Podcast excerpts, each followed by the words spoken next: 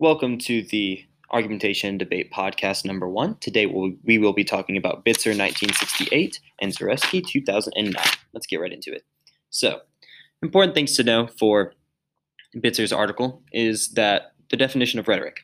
The, uh, the definition of rhetoric is the art of speaking or writing effectively. It is also known as the art of persuasion. Another important thing to know is what is rhetorical theory? Rhetorical theory is fundamentally concerned with the composition, forms, functions, means, venues, producers, audiences, effects, and criticism of discourse. So, keeping those in mind, let's get into the article. So, Bitzer used the first two pages to then tell us what this essay is about.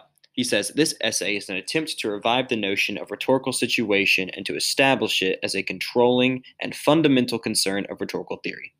Now, if you remember what we just said about rhetorical theory, you'll realize that that is never said as a fundamental concern. It's not even mentioned as just a regular concern that it has.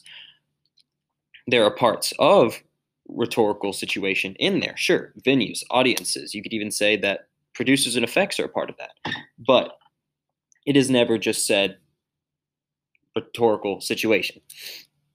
And so basically, what Bitzer is saying throughout his article is that rhetorical situation is extremely important to rhetoric, but most but only when used correctly and at the right time.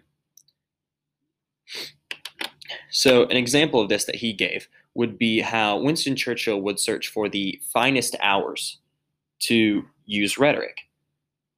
So, Dunkirk, he then spoke.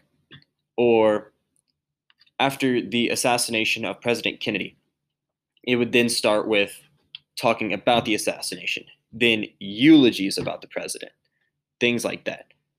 So, rhetoric is only important and useful and really meaningful when used in these rhetorical situations he gave like a counter example to how it is non useful in a bad situation. An example of this would be this didn't happen, but there is a national crisis and the president is asked to speak on it. And the president then talked about his childhood and then growing up on a farm. People would have said he missed the mark, and that would have been 100% accurate and very well said that he missed the mark. And that was just not what it was about. People would be expecting him to talk about how they're going to fix it and what they're going to do, not his life story. So, the main importance of Bitzer's article is that rhetorical situation is extremely important, especially when used in the correct situation. And through explaining this, Bitzer makes a lot of good points, but one that leads us straight into Zarefsky's article is that rhetoric is all, always requires an audience, and that an audience must be distinguished from a body of mere listeners. An audience consists only of those persons who are capable of being influenced by discourse and by being mediators of change. This sounds very similar to Zarefsky's first characteristic of an argument culture, which is the audience consists of those people the arguer wants to influence. So more of like a streamlined definition or characteristic. Zarefsky then gives a list of the other characteristics, which are conscious of audience, comfort with uncertainty, expectation of personal convictions, commitment to justification rather than formal proof, realization that the enterprise is essentially cooperative, and willingness to assume risks.